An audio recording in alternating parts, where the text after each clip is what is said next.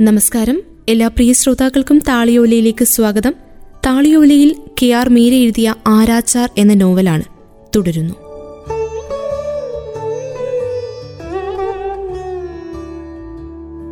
മുഖം മൂടിയും നിലവറയുമില്ലാതിരുന്ന അക്കാലത്തേക്ക് മാഷമുത്തച്ഛൻ ആയിരത്തൊന്നു പേരെ തൂക്കിലേറ്റി.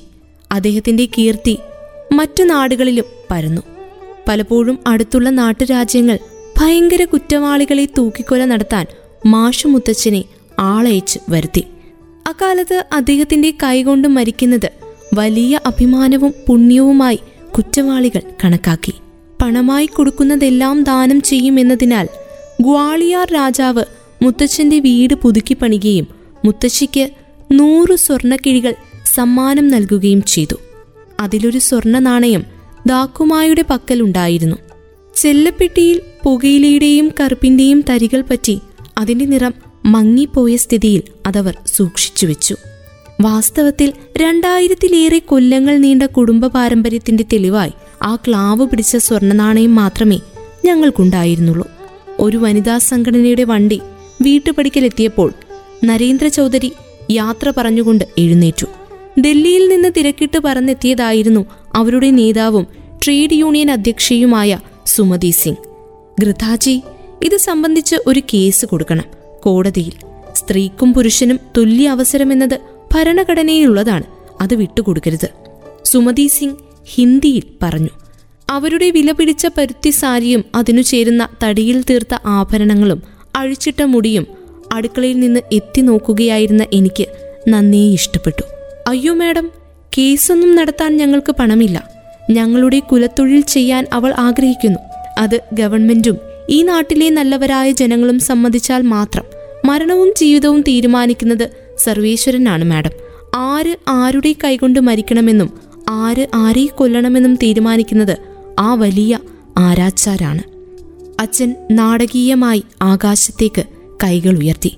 പക്ഷേ ഒരു സ്ത്രീ ആയതുകൊണ്ട് മാത്രം ചേതനയ്ക്ക് അവസരം നഷ്ടപ്പെട്ടുകൂടാ? ഇതൊക്കെ ദൈവം തീരുമാനിക്കുന്നതാണ് മാഡം. അവളുടെ തലയിൽ വരെയുണ്ടെങ്കിൽ അതും നടക്കും. ഇല്ലെങ്കിൽ ഇല്ല. സംഭവിക്കുന്നതെല്ലാം നല്ലതിന്. സംഭവിക്കാതിരിക്കുന്നതും നല്ലതിന്. അച്ഛൻ പെട്ടെന്ന് തന്നെ നല്ല ഫോമിലായി കഴിഞ്ഞിരുന്നു. സ്വന്തം മകളുടെ കൈകൾ കൊണ്ട് ഒരു തൂക്കുമരത്തിന്റെ ലിവർ വലിക്കണമെന്ന് ഒരച്ഛനും ആഗ്രഹിക്കുകയില്ല മാഡം.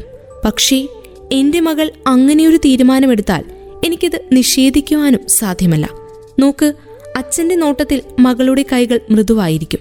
പക്ഷേ ഒരു വ്യക്തി എന്ന നിലയിൽ അവളാണ് തീരുമാനിക്കേണ്ടത്.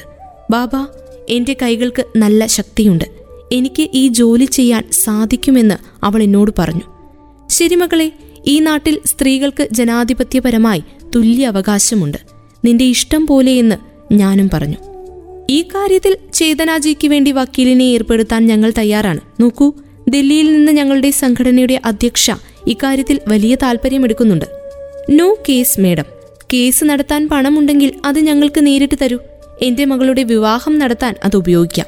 പെൺകുട്ടികളുടെ ജീവിതം വിവാഹത്തിൽ അവസാനിക്കുന്നില്ല ഗൃതാജി മാഡം അതപ്പോൾ ആരംഭിക്കുന്നതേയുള്ളൂ.